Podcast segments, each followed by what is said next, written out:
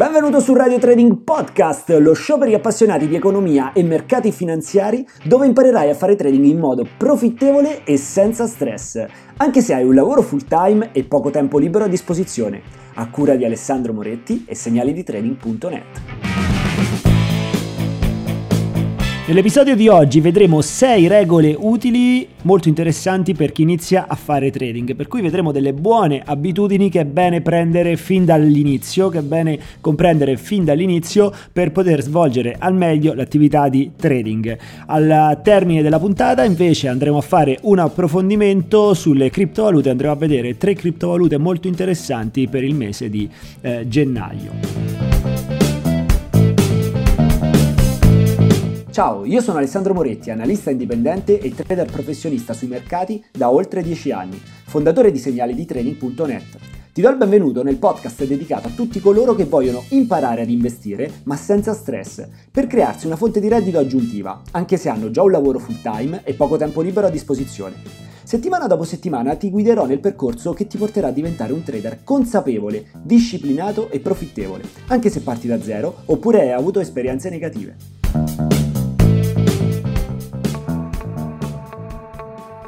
Eccoci qui, un saluto e benvenuto in questo nuovo quinto episodio di Radio Trading Podcast. Oggi andremo a vedere insieme le sei regole utili per chi inizia a fare trading perché è bene partire con il piede giusto. Quando si ha le prime armi è bene eh, prendere subito le buone abitudini perché questo poi si ripercuote positivamente su tutta la nostra attività di, eh, di trading eh, quotidiana, giornaliera, settimanale e così via.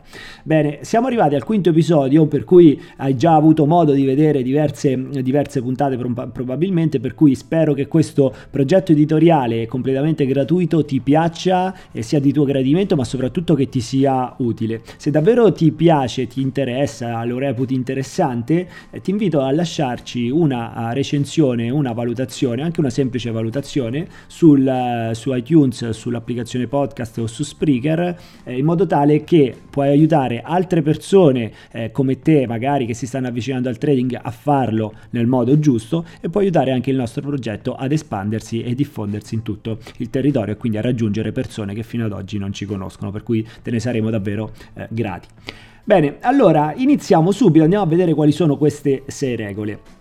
Allora, regola numero uno è non forzare mai un trade, non forzare mai un'operazione. Questo è un errore tipico di chi eh, è alle prime armi, per cui eh, fa, ha imparato qualche nozione, qualche, inizia a fare qualche trade, ma poi eh, si prende subito, eh, come dire, la licenza di fare un po' quello che vuole, nascondendosi dietro la eh, la scusa della discrezionalità. E quindi dice eh, il trading è, mm, viene, si pensa eh, il trading è discrezionale allora posso fare questo faccio quest'altro questa regola la seguo questa no e, e vado quindi a forzare delle operazioni che la mia strategia eh, in realtà non prevedeva. Per cui ipotizzando che un trader alle prime armi abbia già una strategia ben definita, molto spesso, e questo già è raro avere una strategia ben definita, molto spesso però poi tende a forzare dei trade che eh, in realtà e quindi a fare delle operazioni, a fare dei trade che altrimenti non dovrebbe, non avrebbe dovuto fare perché la strategia, ehm, perché non rispetta tutti i parametri della strategia. E questo è un errore tipico di chi si avvicina al trading e, e purtroppo magari una volta può andare bene, due volte può andare bene. E lì il trader alle prime armi inizia, eh, come dire, a, eh, a prendere troppa confidenza sulle sue capacità o anche semplicemente sul trading, pensa di essere superiore al mercato. E lì quindi dai una volta, dai due, dai tre, dai quattro, alla fine eh, non, fa altro che, non farà altro che andare a commettere un errore e quell'errore eh, si trasformerà in un vero e proprio bagno di sangue. Per cui molto spesso il forzare i trade, forzare le operazioni eh, non è mai una buona abitudine e porta sempre poi alla fine a delle perdite, eh, a delle perdite importanti, quindi a risultati sicuramente non ottimali. Questo errore è tipico di chi eh, inizia a fare trading, lo si ritrova anche in persone un po' più, in trader un po' più eh, datati, quindi un po' più avanzati, ma in generale, in generale è, una, è un'abitudine sbagliata, soprattutto per chi è all'inizio quando hai diversi anni di esperienza, non parlo di mesi, ma parlo di, parlo di anni, riesci un po' a capire quali, che ci sono alcune regole che a volte possono essere derogate, ma non tutte, solo alcune, quelle più quelle che sai che possono avere degli impatti negativi minori. Per cui ti rendi conto alcune volte che c'è qualcosa che puoi derogare, ma questo lo riesci ad imparare soltanto con l'esperienza, non l'esperienza di un mese, non l'esperienza di sei mesi, non l'esperienza di un, di un anno, la impari con l'esperienza di anni, anni e anni di trading sul campo campo operativo e con centinaia e migliaia di operazioni. Quindi non te la cavi con 20-30 trade, non, non, non fai esperienza con 30-50 trade, fai esperienza con 1000, 2000, 10.000 trade. Ok? Quindi eh, questo, uh, questo, è assolutamente molto importante. All'inizio, quando sei all'inizio, fissa una strategia, stabilisci delle regole e rispetta in maniera ferrea quelle regole. Non derogare mai, perché se no basta una volta che deroghi una regola e praticamente ti dai la licenza per rifarlo la volta successiva, la volta successiva ancora e così via. Regola numero 2. Sii paziente un deriva un po' da, dalla regola eh, numero, numero uno, anche se è leggermente diversa, perché prima abbiamo visto non forzare mai un trade, adesso invece vediamo proprio, parliamo proprio della, della pazienza, la pazienza che è un elemento, deve essere un elemento imprescindibile di ogni eh, trader. Eh, veniva, c'è un detto a Wall Street eh, che dice appunto che Wall Street è uno strumento per trasformare, eh, per trasferire i profitti i, o, o, comunque i capitali dalle, persone, dalle persone impazienti alle persone pazienti. E lo diceva proprio Warren Buffett. Questo è quindi non il primo scappato di casa, non il primo che capita, ma un uomo che ha avuto successo non in un anno, non in due anni, ma in oltre 40 anni di, eh, di investimenti. E quindi la pazienza è veramente, è probabilmente una, uh, uno degli elementi più importanti di questo, eh, di, questo, di questo mestiere, di questo lavoro. Molto spesso si guardano le, le quotazioni cambiare rapidamente, quindi si pensa che il trading sia un lavoro, un uh, mestiere di frenesia, di rapidità, di scaltrezza, invece è proprio, è proprio, l'opposto, bisogna essere pazienti, bisogna essere pazienti soprattutto anche nella gestione delle, eh, delle operazioni, perché molto spesso si fa un'operazione ma poi non si ha la pazienza di eh, di aspettare, non si ha la pazienza di lasciar correre il tempo, di lasciar far passare il tempo, i giorni, no? Noi facciamo un'operazione, ci aspettiamo subito di vedere i profitti realizzarsi e nel momento in cui inizia ad andare contro o inizia a muoversi in laterale, quindi né in su né in giù, allora iniziamo a farci le prime domande, magari andiamo a chiudere il trade anticipatamente, quindi non rispettiamo le nostre regole. Proprio un esempio di, mh, attuale di qualche, di qualche, giorno fa, parliamo un po' per, per esempi. No? Abbiamo fatto alla fine dell'anno, dell'anno scorso, mi sembra che era novembre, un trade nel servizio Target 60, un trade su un titolo europeo, Resilex si chiamava, si chiama anzi, e eh, un titolo che doveva portare un profitto, aveva un target, quindi un profitto atteso di oltre il 60%. Bene, da quando l'abbiamo preso il titolo eh, però non è mai andato a rialzo, non è mai salito, anzi ha corretto, poi ha iniziato a lateralizzare. Non prendeva mai il nostro livello di stop che prevedeva l'uscita dall'operazione, ma non saliva. Non saliva e ne scendeva. Un titolo che premetto aveva, avevo già valutato i fondamentali, qui aveva un bel trend di fondo, quindi aveva diverse caratteristiche molto interessanti. Abbiamo valutato, ho valutato di tenerlo eh, per settimane, per un paio di mesi e infatti adesso all'inizio del 2018, proprio nei primi due giorni dell'anno, il titolo ha fatto due candele dal 10% circa e già si è mosso del 20% dai valori di fine anno. Per cui questo è un esempio proprio dell'attesa, della pazienza che ci vuole. La pazienza nella gestione dei trade in perdita è importante, ma anche importante eh, la gestione dei trade in profitto, la pazienza nella gestione delle operazioni in profitto. Tanti nel momento in cui vedono verde, nel momento in cui vedono un guadagno, per la paura di perdere quei guadagni, che cosa fanno? Tendono a perdere la pazienza, a essere frenetici e a chiudere prima le loro operazioni. Che cosa, eh, le conseguenze quali sono? Sono che normalmente si esce nel momento in cui il titolo si sta muovendo in trend, quindi in direzione, non si fanno altro che tagliare i profitti e quindi uscire prima e vedere poi il titolo che continua a, a, a correre. Anche qui voglio parlarti per esempi e eh, vediamo, oh, in questo caso ricordo l'operazione su Verso Corporation, titolo americano fatta sul target 80 è un titolo che eh, prevedeva un target, mi sembra, all'80%, per cui da quando siamo entrati l'obiettivo minimo era l'80%. Si era mosso subito nella nostra direzione, si stava avvicinando al target, mancavano, mancavano pochi punti percentuali e eh, nel fine settimana in un video di recap eh, ho detto a, a, tutti, a, tutti, gli utenti di togliere il, um, il target e di alzarlo ulteriormente quindi abbiamo tolto il target e lo abbiamo spostato di un altro 80% più in alto.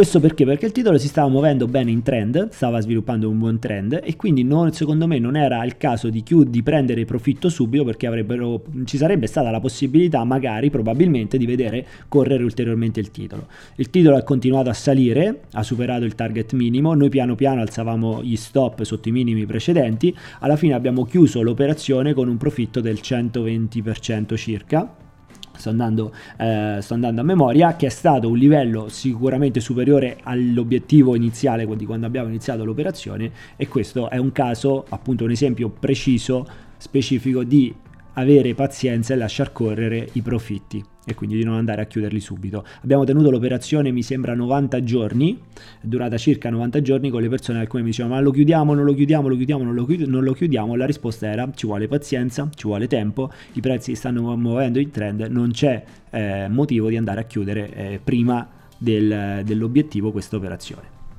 Quindi vediamo l'importanza di essere pazienti, di aspettare, di lasciare che il mercato faccia il suo corso. Bene, regola numero 3, metti sempre gli stop loss. Gli stop loss sono l'unico strumento che abbiamo a disposizione per proteggere eh, le nostre perdite, per proteggere il nostro capitale, per poter gestire il rischio, per definire all'inizio quanto possiamo andare a quanto siamo disposti a perdere in una singola operazione. Che cos'è lo stop loss per chi non lo sapesse? Lo stop loss è un ordine che viene impostato in automatico sotto il livello del, de, sotto il nostro livello di ingresso in caso di operazioni rialziste che eh, qualora i prezzi dovessero raggiungere quel livello, immediatamente parte un ordine a mercato che ci va a chiudere l'operazione. Quindi faccio un esempio molto banale, io entro a 10, compro un titolo a 10 euro, eh, metto uno stop loss a 8 euro. Questo significa che se i prezzi raggiungono 8, quota 8 euro, in automatico eh, il, eh, parte un ordine al mercato che mi va a, a chiudere l'operazione, quindi mi va a tagliare sostanzialmente le perdite.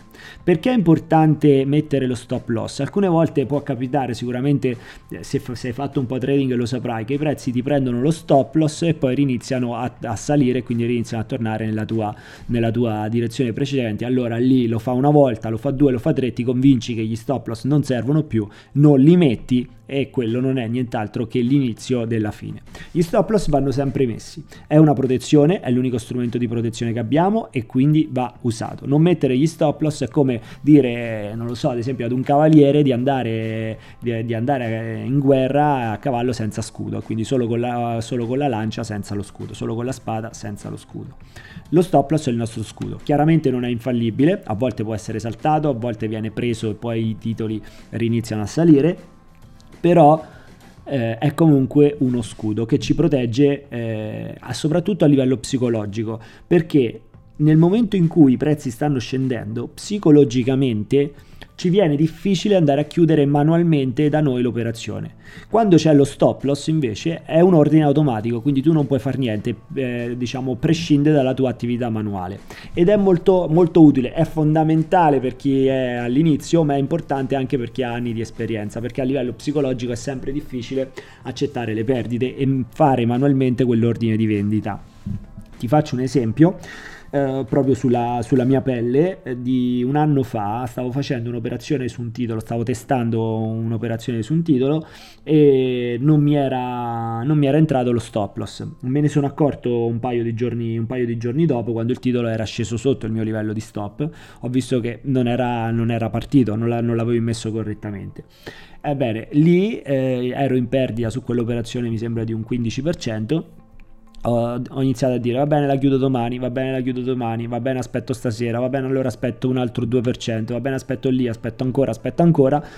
Eh, morale della favola l'ho chiusa due settimane dopo quando i prezzi erano scesi oltre il 15% erano arrivati a meno 30% ok quindi proprio un esempio per, eh, per dirti che anche per una persona che ha maggiore esperienza andare a sapevo che dovevo chiuderla ma a livello psicologico era un'operazione mia personale non la stavano facendo altri erano dei test che stavo conducendo però a livello psicologico poi inizi a mettere, inizi a mettere scuse ma aspetto l'1% ma lo faccio stasera ma lo faccio domani ma qui c'è un supporto ma qui potrebbe ripartire eccetera e quindi alla fine tendi a eh, a non chiudere l'operazione fino a quando ti ritrovi che stai perdendo il 60%, magari dici no va bene adesso non mi conviene più chiuderla, me la tengo per i prossimi 10 anni. Altro errore completamente eh, assolutamente da evitare. Chiaramente l'esperienza qui sul caso mio ha giocato un ruolo importante perché a un certo punto è arrivato a mi sembra 20, circa 27%, ho detto no va bene la chiudo, non mi interessa, basta, basta così, se no so quello che può succedere se vado oltre. E quindi mi sono fermato praticamente in tempo. Però questo è un, esempio, è un, esempio, importante, per cui alcune volte gli stop loss è vero, possono essere saltati, posso, può succedere che i prezzi li, li, toccano e poi quindi ti fanno uscire dall'operazione e poi il titolo riprende la direzione, ma fa, è un costo, diciamo, il costo del nostro strumento di protezione, è il costo di avere il nostro scudo che ci permette di, eh, di proteggere le nostre posizioni. È, eh, lo stop loss è uno strumento importante a livello psicologico, ok? Che ci permette di, fare, di avere queste operazioni automatiche automatiche che eh, prescindono nostra, dalle nostre decisioni, dalla nostra attività discrezionale. Quindi metti sempre gli stop loss, non devi mai, mai, mai fare un'operazione senza avere inserito prima lo stop loss. Non devi neanche dire ah, adesso la faccio e poi dopo metto lo stop loss. No, lo stop loss lo devi mettere nel momento in cui stai immettendo l'ordine a mercato, prima ancora di iniziare l'operazione. Regola numero 4. Non scommettere mai sulle trimestrali. Questo magari è più relativo alle azioni, ma in generale se volessimo generalizzare questa regola può essere non scommettere mai sulle news. Questo che significa questa, questa regola? Che tanti, tanti operatori soltan- solitamente agli inizi che cosa fanno? Eh, scommettono sulle news o comunque sulle trimestrali. Che cosa significa scommettere sulle trimestrali? Mi aspetto che eh, domani, domani, so che esce la trimestrale di, un, di, un'azione, di una società. Che cos'è la trimestrale? È l'annuncio dell'andamento della, eh, della società degli ultimi tre mesi. Le trimestrali possono essere sopra le attese, sotto le attese, possono essere migliori, peggiori e in base a come sono queste trimestrali, normalmente il giorno in cui escono i prezzi sono molto volatili e quindi oscillano tanto. Bene, un errore che fanno tantissimi è quello di pensare di poter prevedere l'andamento della trimestrale, di essere più furbi del, mer- del mercato e quindi comprare magari il titolo pensando che eh, la trimestrale sarà migliore delle attese e quindi di guadagnare tanto in pochissimo tempo in maniera semplice. Allora, qui il discorso è molto semplice. Ci sono analisti e analisti, decine, centinaia di analisti che stanno lì sul mercato ad analizzare titoli, a fare, eh, ad analizzarli a livello fondamentale, quindi a vedere i bilanci, a vedere il business, le vendite, eccetera, che quello è il loro, eh, il loro lavoro. Ci sono team e team di analisti che fanno questo e danno delle valutazioni delle, sulle trimestrali, hanno delle attese sulle trimestrali. Non vedo per quale motivo tu, dalla, da casa tua, magari dalla tua cameretta, senza basarti su alcun dato, magari solo sull'impressione che quella società potrebbe avere di una trimestrale maggiore, magari perché Apple ha venduto eh, più iPhone del, mm, secondo te, più iPhone del previsto, oppure magari perché tu hai comprato un iPhone eh, nuovo, allora pensi che l'hanno fatto tantissimi e quindi magari immagini che la trimestrale sia migliore delle attese. Quindi non vedo perché tu possa sapere e possa prevedere una cosa che eh, viene analizzata da centinaia e centinaia di, di, team di professionisti in tutto il mondo con strumenti di analisi e ehm, eh, informazioni notevolmente superiori alle, alle tue. Per cui eh, lo stesso accade, accade, con le news. Andare a scommettere sull'esito di una, di una news, quindi sui, sui, dati che escono, ad esempio eh, i tassi dell'andamento dei tassi di interesse della, della Fed, della BCE, oppure eh, la, l'uscita di alcuni dati particolari, il PIL, queste cose qui operare prima di questi dati ipotizzando che siano migliori o peggiori delle attese non è eh, diverso da andare alla SNAI e giocare la schedina, giocare il cavallo vincente numero 4, ok? Quindi eh, giocarsi la schedina, quindi anticipare, comprare soltanto per eh, la trimestrale pensando di, di guadagnare dalla trimestrale o dall'uscita di un dato particolare non ha assolutamente senso, nel lungo termine non porta assolutamente a risultati positivi, ti può andare bene una volta, due, tre, basta, poi alla fine quando ti va male ci rimetti l'osso del collo. E non è un'attività di trading, di investimento, ma è un'attività letteralmente di scommesse, equivale veramente a fare le scommesse sportive, allora ti, ti, risparmi, eh, ti risparmi, tempo e strumenti eccetera, vai alla SNAI, giochi la, bella, la tua bella schedina, fai prima, fai, veramente, questo è un consiglio eh, spassionato come, si, come, ci si lavora sulle, ad esempio sulle trimestrali? Sulle trimestrali si attende l'uscita di, della trimestrale per cui non si anticipa, si analizza la trimestrale per cui vedi se è migliore delle attese, è peggiore delle attese, se c'è un miglioramento del business eccetera e dopo si cercano le conferme grafiche sui prezzi per definire i livelli di ingresso e di uscita e i target potenziali. Okay, quindi non si opera prima della trimestrale, pri- l'ora prima della trimestrale, il giorno prima della trimestrale, ma si opera dopo che è uscita la trimestrale, ok? Quindi o comunque in generale altre news importanti.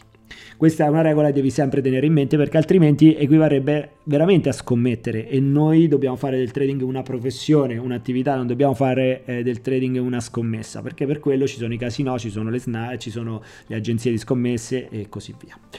Bene, regola numero 5. Stabilisci degli obiettivi annuali avere degli obiettivi è sempre, è sempre importante. È importante perché sennò altrimenti è come navigare nel mare aperto senza sapere dove stai andando, che cosa ti stai aspettando, se, se è la direzione giusta oppure no. Devi, è bene stabilirsi degli obiettivi annuali sia di rendimento ma anche di perdita, nel senso che non devi per forza attenderti i risultati positivi perché i risultati positivi non sono garantiti da, ne, da nessuno, per cui devi essere pronto sia ai risultati positiva, ai positivi, ma anche e soprattutto ai risultati negativi. Questo perché? Questo per non trovarti poi spaesato, per non, tre, per non, crearti, per non trovarti poi in difficoltà durante, durante l'anno. Per cui quando inizi, supponiamo che inizi a gennaio, quindi il primo gennaio stai lì e sei operativo dopo aver studiato, eccetera, tutto, fatto le prove e tutto quanto, bene, ti devi stabilire delle, degli obiettivi di rendimento. Quanto voglio, quanto oh, vorrei ottenere quest'anno dalla mia attività di trading? Vorrei ottenermi un 20%, voglio ottenere un 10%, voglio ottenere un 50%, voglio ottenere un 100%. Chiaramente non, non, è che puoi dire vorrei ottenere il 1000%, sicuramente ce l'avrai, devi darti degli, ob- degli, obiettivi realizzabili e più aumenti con la percentuale più difficile è il suo raggiungimento. Per cui all'inizio, magari soprattutto se sei all'inizio, scordati il 100%, scordati il 50%, magari fissati degli obiettivi annui, eh, o comunque l'obiettivo per i primi 12 mesi e magari eh, può essere anche solo del 10-20%, va benissimo. Tieni conto che il 95% dei trader è perdente, per cui anche se tu in un anno al netto delle commissioni eh, facessi anche il solo 1%, saresti già migliore del 95% dei trader che, sta per, che in quel periodo praticamente ha perso. Quindi il 95% dei trader perde. Anche se tu in un anno riuscissi ad avere una performance positiva del solo 1%, sei già tra il 5% dei trader che riesce ad avere risultati positivi. All'inizio quindi stai, tieniti basso, stai tranquillo, non aver fretta. Perché poi avere degli obiettivi di rendimento bassi, 10-20%, ti permette, tra virgolette bassi per il trading, no? non per gli investimenti, per gli investimenti sarebbero altissimi, per il trading però sono obiettivi abbastanza bassi eh, ti permette anche di gestire il rischio e il capitale in maniera più prudente, in maniera più parsimoniosa, prendendo di meno rischi. Poi lo vedremo nei, nei, successivi episodi che cosa significa questo. Ed è molto importante perché ti permette appunto di gestire il rischio in maniera più, mm, tra virgolette, prudente. Gli obiettivi annuali ci sono però anche di non superare certe perdite, perché nell'anno non è detto che, ti vada, che, non è detto che vada necessariamente bene, può andare anche male. Allora devi definire quanto sei disposto a perdere del capitale che stai investendo. Quindi può essere per un'attività di trading è sempre bene attendersi una perdita del... Ehm, una, una perdita del 20% ci può stare, 20-30%, non superare mai sicuramente il 30%, ok? Ti puoi fissare però anche una perdita attesa del, del 10%. Normalmente tra la perdita attesa e il eh, rendimento atteso ci deve essere almeno un rapporto di 1 a 2, per cui se ti attendi una, eh, un profitto potenziale del 20%, ebbene eh, non attendersi una perdita superiore al, al, 10% perché altrimenti vai a rischiare di perdere 20, il 20% per, per ottenere il 20% come rapporto rischio-rendimento non è proprio, non è proprio il massimo. Però se se hai come obiettivo ad esempio il 20%, a, il 20% annuo puoi usare una gestione del rischio prudente e quindi puoi fissarti una perdita uh, comunque massima uh, del 10% e quindi se ti fissi una perdita del 10%, che cosa significa? Significa che tu inizi, parti, eh, hai 10.000 euro, a un certo punto però inizi a, per- inizi a perdere, perdere, perdere arrivi a 9.000 euro. 9.000 euro significa che hai perso 1.000, 1.000 euro, hai raggiunto il 10% e quindi ti fermi. Ti fermi e rivaluti la tua strategia, uh, prendi, aspetti un mese, ti calmi, ri- riassembli, rifai il punto della situazione, eh, magari eh, puoi ad, ad esempio rimettere 1000 euro, quelli che hai persi li puoi, puoi rimettere altri 1000 per ripartire, eh, per ripartire eh, da 10, rivaluti tutto quanto e poi dopo rinizi. Però è bene eh, fissarsi un livello raggiunto il quale dici ok benissimo, ho perso il 10%, mi fermo e mi fermo una mesata, rivaluto tutto quanto e poi decido di ripartire. Anche perché il 10% lo puoi recuperare in maniera abbastanza eh, possibile recuperarlo, per recuperarlo devi fare circa l'11%, ma attenzione a non esagerare con le perdite perché più aumenti le perdite più diventa difficile recuperarle. Il 10% lo recuperi con circa l'11%, ma se vai a perdere il 50% per recuperarlo devi fare il 100%, perché diventa abbastanza difficile, ok? Quindi soprattutto se sei all'inizio. Per cui fissati degli obiettivi annuali sia di rendimento che di perdita, da non superare nel caso di perdita. Per quanto riguarda sempre gli obiettivi annui, poi magari lo puoi, tu ti fissi l'obiettivo del 20%, magari lo raggiungi in sei mesi. Che cosa faccio se l'ho raggiunto in sei mesi? Beh, posso decidere di fare, di fare, due cose, posso decidere di reinvestire i, i profitti, posso decidere di, di, fermarmi qualche mese, posso decidere eh, di aumentare il mio, il mio, obiettivo annuale.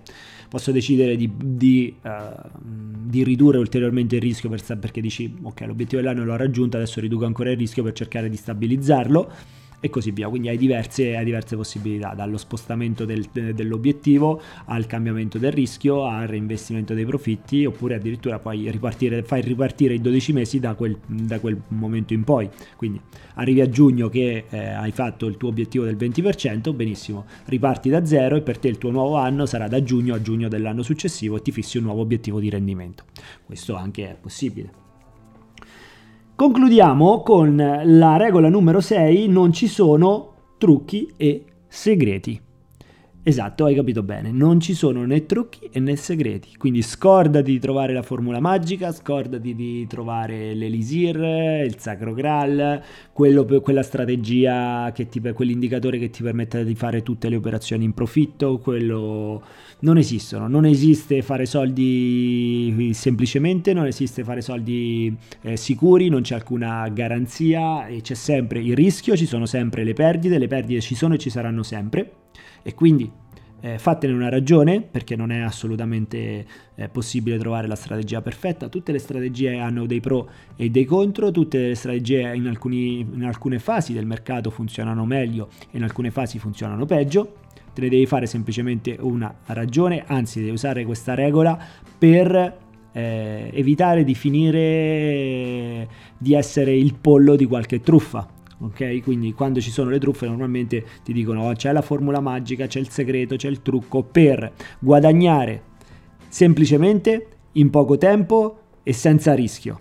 Questi di solito sono gli ingredienti per una truffa perfetta, per cui quando ti parlano del trucco, del, del segreto, della formula magica, 99,9%, anzi 100% dei casi, questa lo possiamo dire con, con certezza, è qualcosa che non esiste perché appunto di, di, certezze nel trading non ce ne sono, così come non, ce ne sono, non ci sono formule, eh, formule magiche sicure e garantite. Per cui devi semplicemente trovare una strategia con la quale ti senti a tuo agio che sia profittevole nel, nel lungo termine. Poi un anno può fare meglio, un anno può fare peggio, un anno può guadagnare tanto, un anno può guadagnare poco, un anno può anche perdere, ma devi abbracciare una strategia e portartela, rispettare quelle regole poi nel lungo termine. Bene, ricapitoliamo brevissimamente quindi queste sei regole che sono numero 1 non forzare mai un trade, numero 2 sii paziente, numero 3 metti sempre gli stop loss, numero 4 non scommettere mai sulle trimestrali, numero 5 stabilisci gli obiettivi annuali sia di rendimento che di perdita massima, numero 6 non ci sono né trucchi né segreti. Benissimo, adesso andiamo uh, nella seconda parte del podcast dove andremo a fare il nostro approfondimento sulle eh, criptovalute. Criptovalute che sono sulla, uh, sulla bocca di tutti, ne parlano, ne parlano, tutti, sono in forte ascesa in questi, in questi, mesi, si parla tanto di Bitcoin, Ethereum e quant'altro, Ripple che sta crescendo tantissimo, tutti che si fiondano a testa bassa sulle criptovalute, si sente addirittura si è creato anche uno slang, un linguaggio di queste cripto, eh, dampano, la, la, pampano, la, dal, la dampano, eh, scamma, la shitcoin, tutte queste queste, tutte queste parole così, c'è proprio un linguaggio dietro questo, eh, dietro questo settore, tutti esperti, tutti grandi trader e investitori. Ma eh, bisogna stare attenti con le, con le criptovalute, bisogna fare molta attenzione, bisogna essere prudenti eh, nel sito criptovalute.club eh, troverai nel nostro sito criptovalute.club troverai tante informazioni. È un blog dove troverai tante informazioni sulle criptovalute cerchiamo di essere più semplici e chiari eh, possibili. Bene in questo approfondimento di oggi vo- vorrei vedere eh, insieme a te tre criptovalute interessanti che non, di cui non, che non fanno parte diciamo della, della, top 10 delle criptovalute e che possono essere interessanti appunto nel mese di eh, gennaio 2018 bene quindi ripeto, criptovalute che non sicuramente, eh, che non è che sicuramente faranno, faranno il botto, che non sicuramente eh, ci guadagnerai il 70.000%, ma che potrebbero essere, essere, interessanti da prendere adesso da gennaio 2018 e magari anche tenere nei prossimi, nei, nei prossimi mesi. Sempre facendo attenzione però a eventualmente se hai, se hai idea di investirci di eh, metterci soltanto quello che sei disposto realmente a perdere.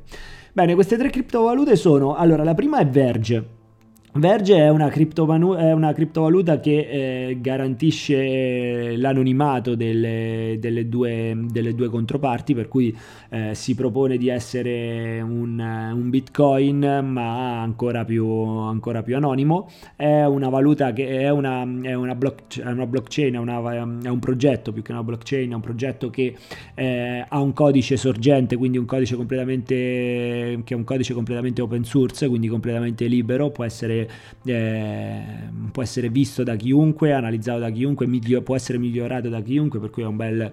Eh, quando hanno i progetti, quando sono basati su codice open source, eh, sono normalmente sono mm, da considerarsi più, sempre più interessanti di quelli con codice segreto eh, che non, si, che non si conosce, perché dietro ci può sempre essere qualcosa che non va, no? Comunque le blockchain sono, la blockchain di Bitcoin è nata pro, appunto proprio per la trasparenza, no? allora avere questi, questi, codici sorgenti segreti mm, secondo me non è un bel aspetto per una, non è un bel biglietto vi, da visita per una criptovaluta e per una blockchain. Quindi per quanto riguarda Verge, che puoi trovare con la sigla XVG, eh, appunto vuole uh, rendere massimo l'anonimato delle, delle controparti e eh, anche, punta anche ad un, elevato, ad un elevato numero di transazioni al, al secondo e quindi può essere una, una, diciamo una blockchain anche molto, anche molto, più scalabile se vogliamo rispetto a... Um, rispetto magari anche alla stessa, allo stesso bitcoin. Uh, ad oggi in questo momento viene scambiata a 0,18 dollari anche se la quotazione oscilla, eh, oscilla moltissimo per cui quando ascolterai il podcast potrebbe anche essere, eh, anche essere variata anche essere diciamo variata e aveva toccato dei massimi a 0,30 eh, dollari. È molto interessante, il progetto è interessante anche se potrà avere comunque delle, delle, difficoltà come tutti i progetti che sono in fase, in fase embrionale, ad oggi capitalizza circa 2 miliardi di, di dollari di, di capitalizzazione e quindi questa potrebbe essere una, eh, una buona idea per, eh, tra le criptovalute minori per questo inizio del 2018. La seconda è eh, Quantum, Quantum che è uno dei principali concorrenti di Ethereum, per cui è una piattaforma dove girano degli dove, fatti, dove vengono fatti girare degli degli smart contract, quindi per realizzarci delle, degli, degli, smart contract. Ad oggi capitalizza 4, poco più di 4 miliardi di dollari, viene scambiata a circa 60, 60 dollari. Anche qui la variazione dei prezzi subisce delle, delle ampie oscillazioni però eh, è, una, è, una, soluzione che già che potrebbe essere anche mh, più scalabile di, di Ethereum in questo, in questo, momento anche se Ethereum sta lavorando per la, per la scalabilità della sua, eh, della sua, piattaforma per cui si, si, candida Quantum per essere uno dei principali concorrenti di, di Ethereum. È diciamo un po' più indietro rispetto ad Ethereum però potrebbe avere dei margini di crescita interessanti. Quindi anche questa da, da um, da monitorare con attenzione. La terza e ultima criptovaluta è Stellar, Stellar che è in, fortiss- è in fortissima ascesa nelle ultime, eh, nelle ultime sedute, capitalizza eh, 15 miliardi di dollari e eh, al momento scambia 0,90, 0,90 dollari dopo aver già superato quota un dollaro nelle, nelle, precedenti, nelle precedenti ore ed è però adesso in fortissima eh, in fortissima ascesa. Uh, si, si, candida per essere mm, una, mm, una moneta che permetta un, uh, di, di, trasformare in maniera istantanea praticamente altre valute fiat come ad esempio uh, euro contro, contro dollaro e, e viceversa e è interessante perché eh, dietro a questo progetto sembrerebbe esserci IBM e quindi è sponsor- non sembrerebbe, c'è IBM e che lo sponsorizza. E il fatto che ci sia dietro IBM colosso del, del settore elettronico eh, sta aumentando in maniera importante la credibilità di questo, di questo, progetto. Uno dei suoi principali competitor è Ripple, che è spinto invece da diverse, eh, è spinto diciamo dal mondo bancario eh, internazionale, quindi ha un competitor abbastanza, abbastanza importante. Vedremo tra le due chi, chi la spunterà. Ad oggi Ripple è salito tantissimo, ha fatto pensa il 35.000% nel solo 2017 e sta continuando a salire, per cui per il momento il mercato sta premiando Ripple, ma um, Stellar potrebbe essere una valida, anta- una valida antagonista di Ripple, quindi ehm, secondo noi è, una, um, è un'idea interessante per questo inizio del 2000 del 2018. Approfondimenti su queste tre criptovalute le puoi trovare sul nostro, sul nostro, sul nostro blog criptovalute.club oppure sul nostro canale YouTube Segnali di Trading, per cui mh, mm, puoi vedere ulteriori approfondimenti anche grafici per quanto riguarda l'analisi tecnica sui prezzi eh, sul canale YouTube e sul, eh, e sul blog criptovalute.club. Bene, siamo arrivati alla fine di questo quinto episodio, io spero che ti sia piaciuto, soprattutto che ti sia stato utile, mi raccomando scriviti queste, le regole che abbiamo visto in questa, in questa puntata e mettitele, stampatele e mettitele sulla scrivania, guardale, guardale sempre perché devono veramente diventare il tuo pane eh, quotidiano. Se il video ti è piaciuto ti invito a lasciare una recensione, una valutazione sul, su iTunes, sull'applicazione podcast o anche su Spreaker o anche lasciaci un commento dici cosa, dici cosa ne pensi, saremo sicuramente felici di ascoltare i tuoi, i tuoi feedback, tue, i tuoi pensieri, le tue impressioni. E a questo punto non mi resta che ringraziarti per aver ascoltato questo episodio e ti do appuntamento al prossimo episodio. Un saluto, Alessandro.